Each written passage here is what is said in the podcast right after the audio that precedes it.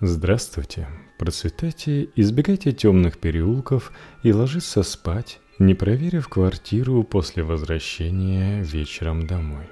Правда, это тоже ничего не гарантирует. С вами на связи серийный подкаст, бывший подкаст убийственной истории. Это уже третья серия нового сезона про убийство в Перти. Я ее обещал еще на прошлой неделе, но вы, наверное, догадались. Я вас обманул. Начнем, как всегда, с краткого содержания. Перт – сверхспокойный городок на юго-западе Австралии. Его спокойствие в том числе держится на вполне современной полиции. Тем страшнее новости о том, что некий человек проникает в дома к девушкам. И не только проникает, некоторых убивает. Даже доходит до того, что множественными ударами молотка и ножниц – Потом его останавливают полицейские, но верят его голословному алиби. А убийца переходит с проникания в дома людей к наездам на девушек и даже с последующим ограблением. Не все полицейские еще связывают эти дела между собой, поэтому есть даже предположение, что одна из жертв является членом банды, промышляющей угоном автомобилей. И просто она поссорилась с напарником – но на ее счастье происшествия не закончились. В промозглый вечер 20 мая 1960 года, когда небо над Австралией изливало свои слезы и ветер шаловливо играл с листьями, проверяя их на прочность, на железнодорожной станции Квинс Парк в пригороде Перта высадились три девушки, противостоящие ненастному зимнему дождю. Джорджина Питман с ее непокорными каштановыми волосами 18 лет, Морин Роджерс с проницательными глазами 16 лет и Тереза Загами, маленькая, исполненная энергии, всего 12. Жизненные дороги этих девушек пересеклись на этой затерянной станции в поздний час. Их взгляды пересеклись в миг, когда им пришлось поделить два зонта на троих. Отличие одинокой жизни Джорджины Питман и девочек, которых собирала на выход их мама. Все трое согласились пройтись вместе под защитой зонтов, словно создав непреодолимую связь между ними. И шаги ритмично звучали по мокрой мостовой, а голоса смешивались с шумом дождя, создавая уютную атмосферу юности и сплоченности в этом ненастном мире. Но судьба все-таки решила испытать их на пустынный Джордж Смит – отправив по их следу загадочную светлую машину.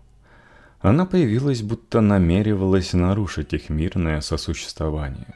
Джорджина махала ей рукой, стараясь привлечь внимание водителя, но он пролетел мимо нее, словно прозрачный призрак мимолетного мира.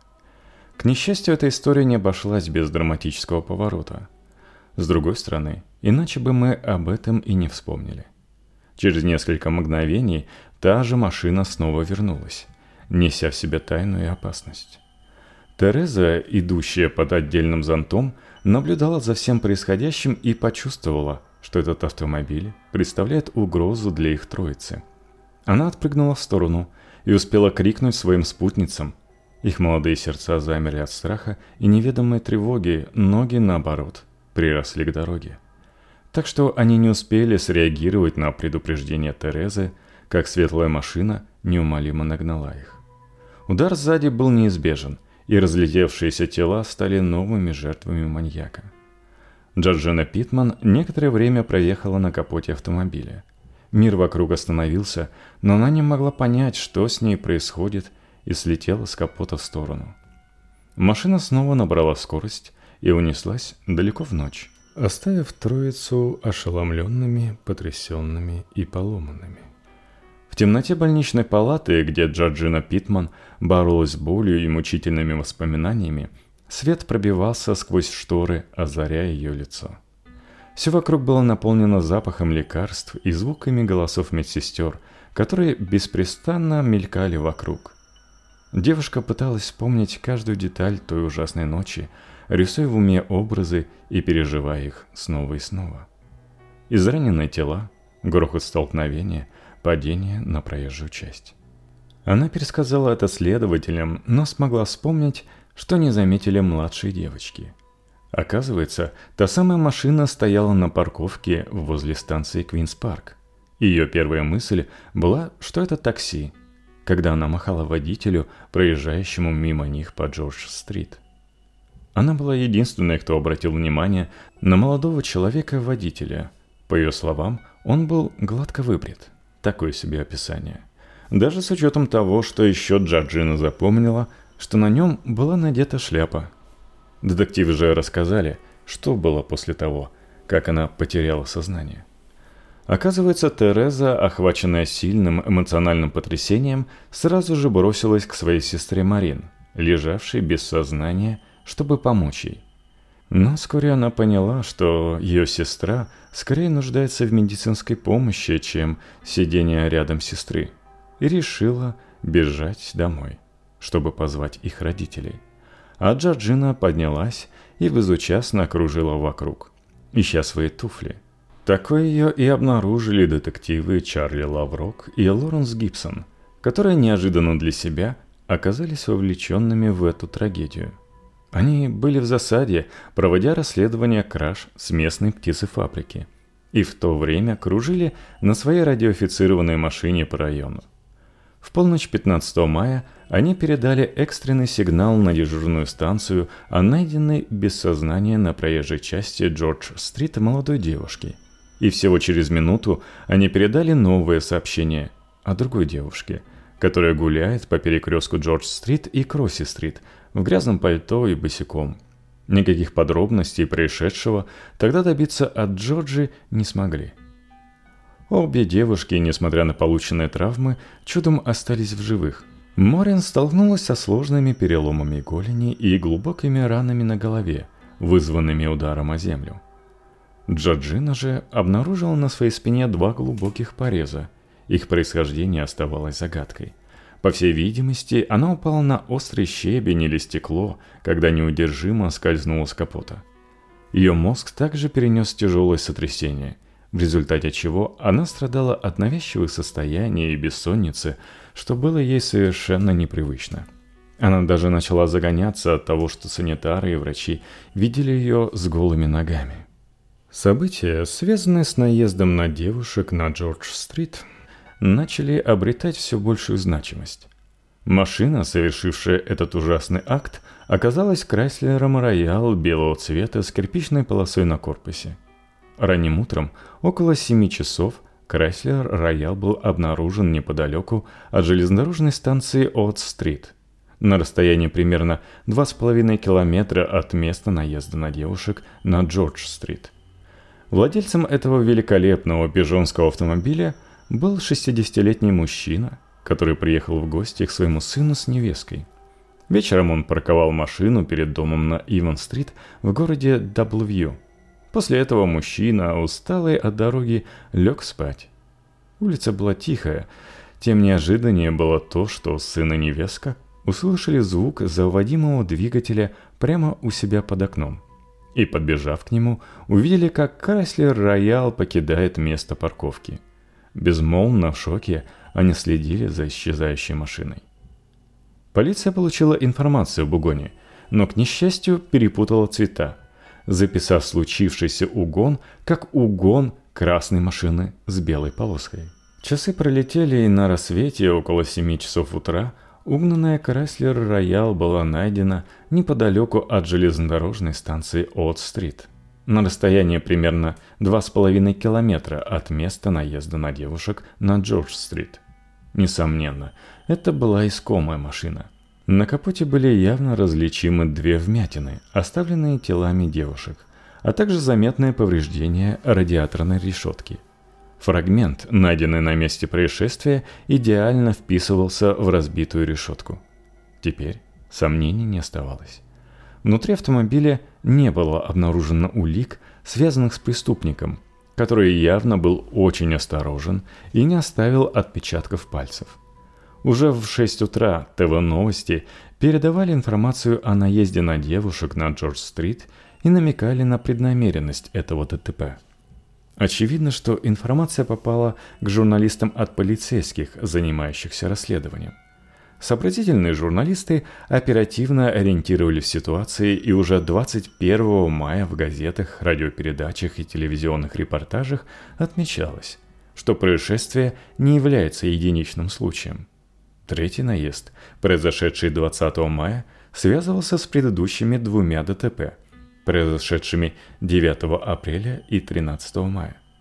Мало кто сомневался, что за рулем автомашины убийцы находился один и тот же маньяк. Полагаю, что в голове преступника отворилось черт знает что. Что могло питать такую ненависть, с которой он совершал наезды на привлекательных молодых девушек? Возможно, этот человек испытывал смешанные чувства и влечение, и одновременно разочарование. Возможно, он считал этих девушек прекрасными, но недостижимыми. С психологической точки зрения можно предположить, что у преступника был серьезный психологический дефект, который препятствовал для него установлению доверительных отношений с теми, кого он привлекал. Возможно, дефект был и внешним – что вызывало у молодых девушек резкую неприязнь к нему, отражавшуюся на их красивых лицах. Дефект, возможно, был незначительным, раз никто из свидетельниц не мог его заявить в описании преступника. Однако, несмотря на свою жестокость, преступник проявлял невероятное малодушие. Выбор автомобиля был явно сделан из расчета того, чтобы держаться на расстоянии от жертв и максимально обезличить их. Преступник стремился убивать, но боялся осуществить свои злодеяния. А также он никогда не решался добить раненых жертв. Даже в такой уязвимой ситуации, когда они были беззащитны и шокированы, он не находил в себе сил, чтобы завершить свои преступления. Вместо этого он быстро уезжал с места происшествия. И скоро преступник с таким психологическим портретом был схвачен по другому делу. Но, кстати, в 1960 году не обнаруживается источников, что кто-то в Австралии мог сделать такие выводы. Никто в СМИ не связывал нападения на женщин в их спальнях, совершенные в 1959 году, с наездами на пешеходах в 60-м. После майских инцидентов полиция Западной Австралии приняла чрезвычайные меры. На крупных автомагистралях в темное время суток были размещены посты транспортной полиции – которые произвольно проверяли проезжающие машины. Поскольку преступник совершал наезды на угнанных автомобилях из других городов, задачей полиции было поймать его при проезде из одного района в другой. Такие посты – это нечто неслыханное для Австралии. Ночи напролет останавливали и проверяли сотни автомобилей. И, как показала практика, преступник не мог не заметить этого шухера, поэтому решил на время отступить в тень. Вот так внезапно, как и начались, наезды ночью прекратились. Оставив читателей журналов и полицейских, получавших много работы, в полнейшем недоумении. Как поток машин на проверке бежала река времени, дни становились неделями, недели месяцами, а ничего не происходило. Можно вдохнуть с полной грудью и признать, что, судя по всему, все наши фантазии были не к месту, и у страха глаза велики, но вот наступает весна 61 года. Примерно через год после убийства Джиллиан Брюер, и полиция не без гордости объявляет о сенсационном прорыве в расследовании. Они задержали одного превосходного подозреваемого. И теперь мы можем спокойно выдохнуть, потому что больше сволочь не будет безнаказанно убивать наших дочерей. Это дело с раскрытием убийства Джиллиан Брюер оказалось уж очень интересным. Все, что надо было в нем. Все началось с того, что 7 апреля 1961 года задержала полиция 19-летнего парня Дэрила Реймонда Бемиша за такие отвратительные дела, что лучше и не вспоминать. Этот худощавый парень силой оттащил пятилетнюю девчонку в кусты, снял с нее одежду, и благо этим все и ограничивалось потому что наблюдали за ними случайные свидетели, которые сразу же вызвали полицию. В ходе расследования выяснилось, что в ноябре 60 -го года он совершил подобное действие с четырехлеткой, и полиция тогда записала заявление. Нельзя не заметить, что у Дэрила были огромные такие проблемы с башкой. В детстве переболел менингитом и стал глухим. Его поведение было антисоциальным – не то чтобы что-то нормальное и доброе его интересовало, но портить и гадить – это он умел без устали. Свою первую встречу с полицией он пережил в 12 лет, когда проник в стекольную мастерскую и с помощью стеклореза испортил зеркало, предназначенное для витрины магазина. Он не просто украл что-то, чтобы на свои нужды, а постарался испортить самую ценную вещь. С годами его повадки только усугублялись. В 14 лет он вместе с товарищем проник в машину, вытащил оттуда вещи и испортил обивку салона. И с тех пор он словно сорвался с цепи. И на протяжении пяти лет совершал кражи из жилых и офисных помещений. Воровал он и в магазинах, изламывал газовые счетчики. Знакомые знали, у кого можно одолжить всегда мелочишки, ибо центы в счетчики и закидывали. Но хоть он и был преступником, его редко наказывали, и серьезных санкций ему не назначали – может, его физический дефект влиял на прокуроров, а может, уголовное законодательство Австралии того времени было какое-то беспомощное, но все его гнусные деяния оставались безнаказанными. В любом случае, его безнаказанность только усилила его негативное поведение и лишила его каких-либо тормозов. 7 апреля 1961 года настал день, когда Дэрил Реймон Бимиш – попал в руки серьезных полицейских. Детектив-сержант Оуэн Лейч и детектив Джек Диринг, опытные сыскари, были на заданиях по расследованию множества убийств, включая дело Джиллиан Брюер. Они обладали знаниями о криминальной психологии и мотивации убийц. Бимиш представал перед их взором как непостижимая аномалия, навсегда оставлявший отпечаток ужаса на неповинных девочках. Именно тогда детективы осознали, что все части головоломки начинают стыковаться. Истинный монстр, ответственный за убийство Брюера, был исполнен ненависти к молодым, красивым и успешным женщинам. И его враждебность возникала из недостижимости этих женщин. И действительно, искомый убийца Брюера ненавидел полных жизни и красивых успешных женщин из-за их недосягаемости.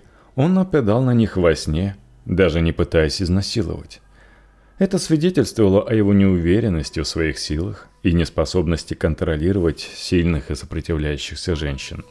Он не прибегал к сопугиванию, потому что осознавал свою беспомощность перед своими жертвами.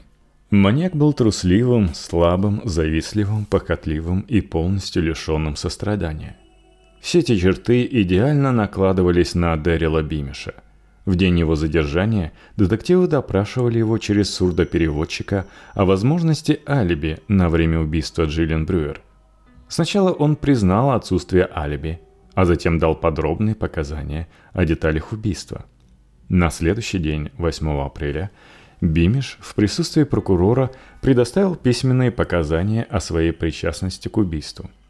Однако стоит отметить еще один странный эпизод – во время прогулки по тюремному двору Бимеш зачем-то нашел обломок штукатурки и вывел на битумной поверхности признание в своем преступлении. Точное содержание этих надписей так и осталось тайной, поскольку никто из тюремного персонала не сделал фотографии граффити.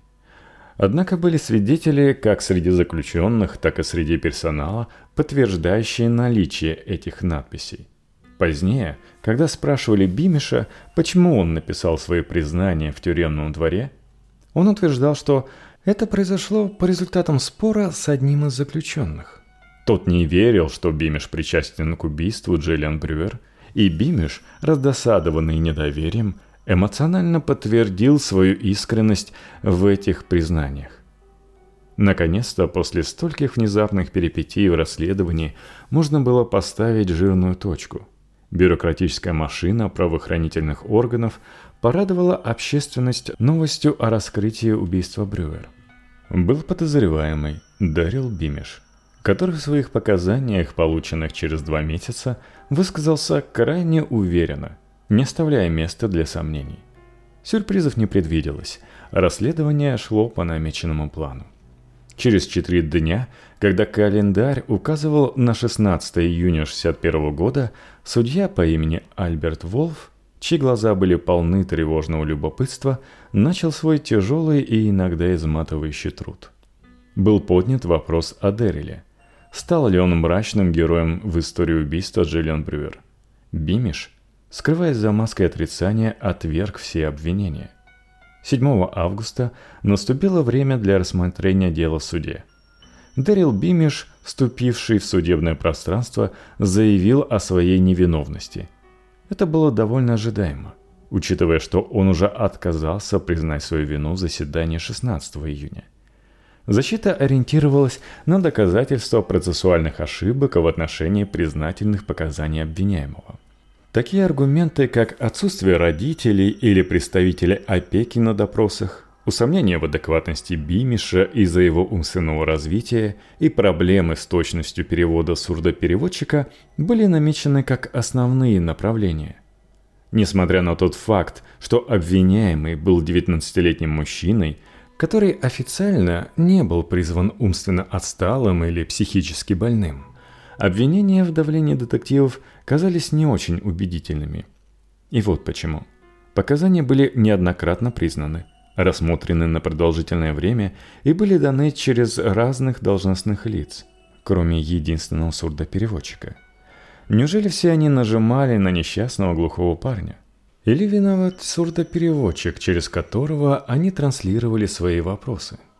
13 августа присяжные признали Дэрила Бимиша виновным в убийстве Джулиан Брюер, но выразили мнение, что он заслуживает снисхождения. В ответ на прочтение приговора Дэрил расплакался.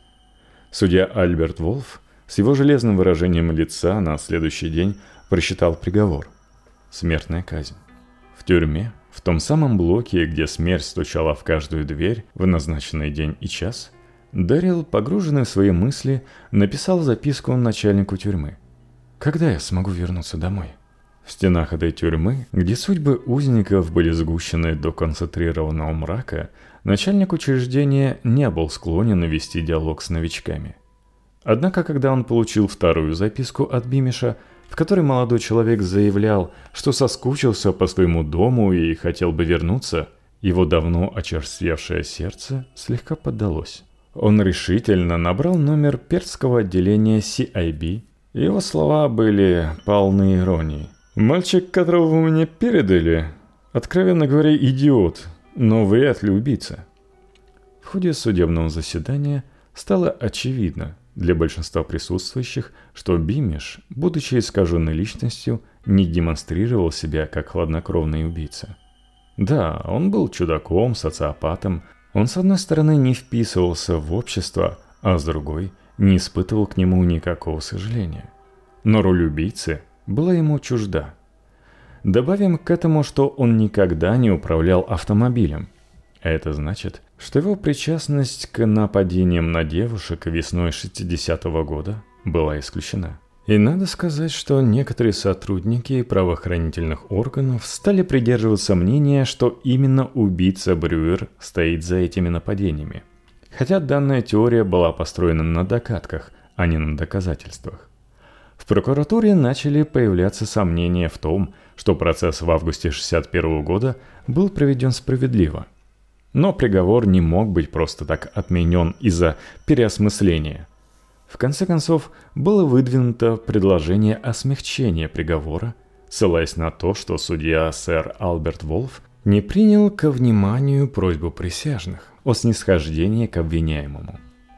В итоге приговор был изменен на пожизненное заключение, и к середине декабря 1961 года Бимиш был перемещен из камеры смертников в блок просто особо опасных – Казалось, мы перелистнули последнюю страницу трагической истории. Город смог вернуться к своей привычной безмятежности со своими открытыми окнами, входными дверями и автомобилями, с оставленными ключами в замках зажигания, словно символами утраченной на время преступления невинности. Но тут в нашей истории появляется 22-летняя девушка Энн Мелвин – к тому времени уже занимающая должность директора кафе. Ближе к полуночи 2 марта 1962 года она возвращалась домой под руку со своим обожателем Николасом Трелевьеном. Она настояла, чтобы он не покидал ее, пока она не убедится в безопасности своего жилища. Такая специфическая процедура расставания была обусловлена ее непривычностью к одиночеству и страхом пустующих комнат, так как Энн выросла в многодетной семье. И только недавно начала вести вполне самостоятельную жизнь, но, надо сказать, она делила квартиру на улице Бродвей 124 в Недландсе с одной из младших сестер. Однако именно в ту ночь она оказалась в полном одиночестве – Сестра ушла, и Энн должна была провести ночь в безлюдной квартире, что было для нее новым, но явно нежеланным опытом. Она тщательно проверила все комнаты, окна и двери, убедившись в безопасности, и, наконец, погрузилась в глубокий сон. Казалось, в один из моментов она услышала сквозь дрему подозрительный шум от двери, ведущей во двор но тяжесть сна снова поглотила ее еще глубже. Но следующее пробуждение было кошмарным. Она открыла глаза, чтобы увидеть перед собой фигуру в широкополой шляпе, лицо которой было скрыто маской или повязкой. Тишину разрушил звук скользящей вниз ширинки. Страх перед этим ужасающим зрелищем подтолкнул Энн крикнуть и броситься вперед, но крик не вышел. Дыхание было затруднено. Она не могла вздохнуть и понять, почему.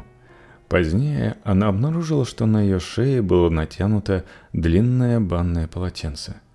Она также не заметила, что ее левая рука была привязана к кровати нейлоновым чулком. Она с такой силой замахнулась своей рукой, что силки чулок не выдержали. Когда молодая женщина внезапно вскочила на кровати, Похоже, что нервы незнакомца в шляпе не выдержали. Он явно был застигнут врасплох.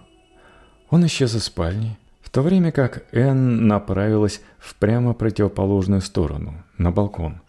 Там, едва освободившись от душащего узла на шее, она вопила в темноту. Впрочем, крик не был столь сильным, как хотелось, поскольку ее голосовые связки, сдавленные полотенцем, отказывались слушаться ее. Несмотря на это, ее сиплые «help» были услышаны в доме напротив. И Кен спешно направились супруги Мерчант, Терренс и Джеральдина, молодые школьные учителя. Они пришли на помощь незнакомой соседке, хотя изначально не смогли разобраться в происходящем. Они заметили, что у Энн лицо красное, а на шее видна алая полоса. Однако квартира, которую они смотрели, была пуста – но Джеральдина обнаружила привязанный чулок с петлей и сообразила, что в доме побывал непрошенный гость. Джеральдина Мерчант настояла, чтобы ее муж вызвал полицейских, а сама достала для Энн халат для купания. Энн не осознавала, что одета она была только выше пояса. Она улеглась в постель в пижаме. А незнакомец снял с нее брюки, но хотя бы не унес их с собой, и они белели в темноте спальни на полу у кровати.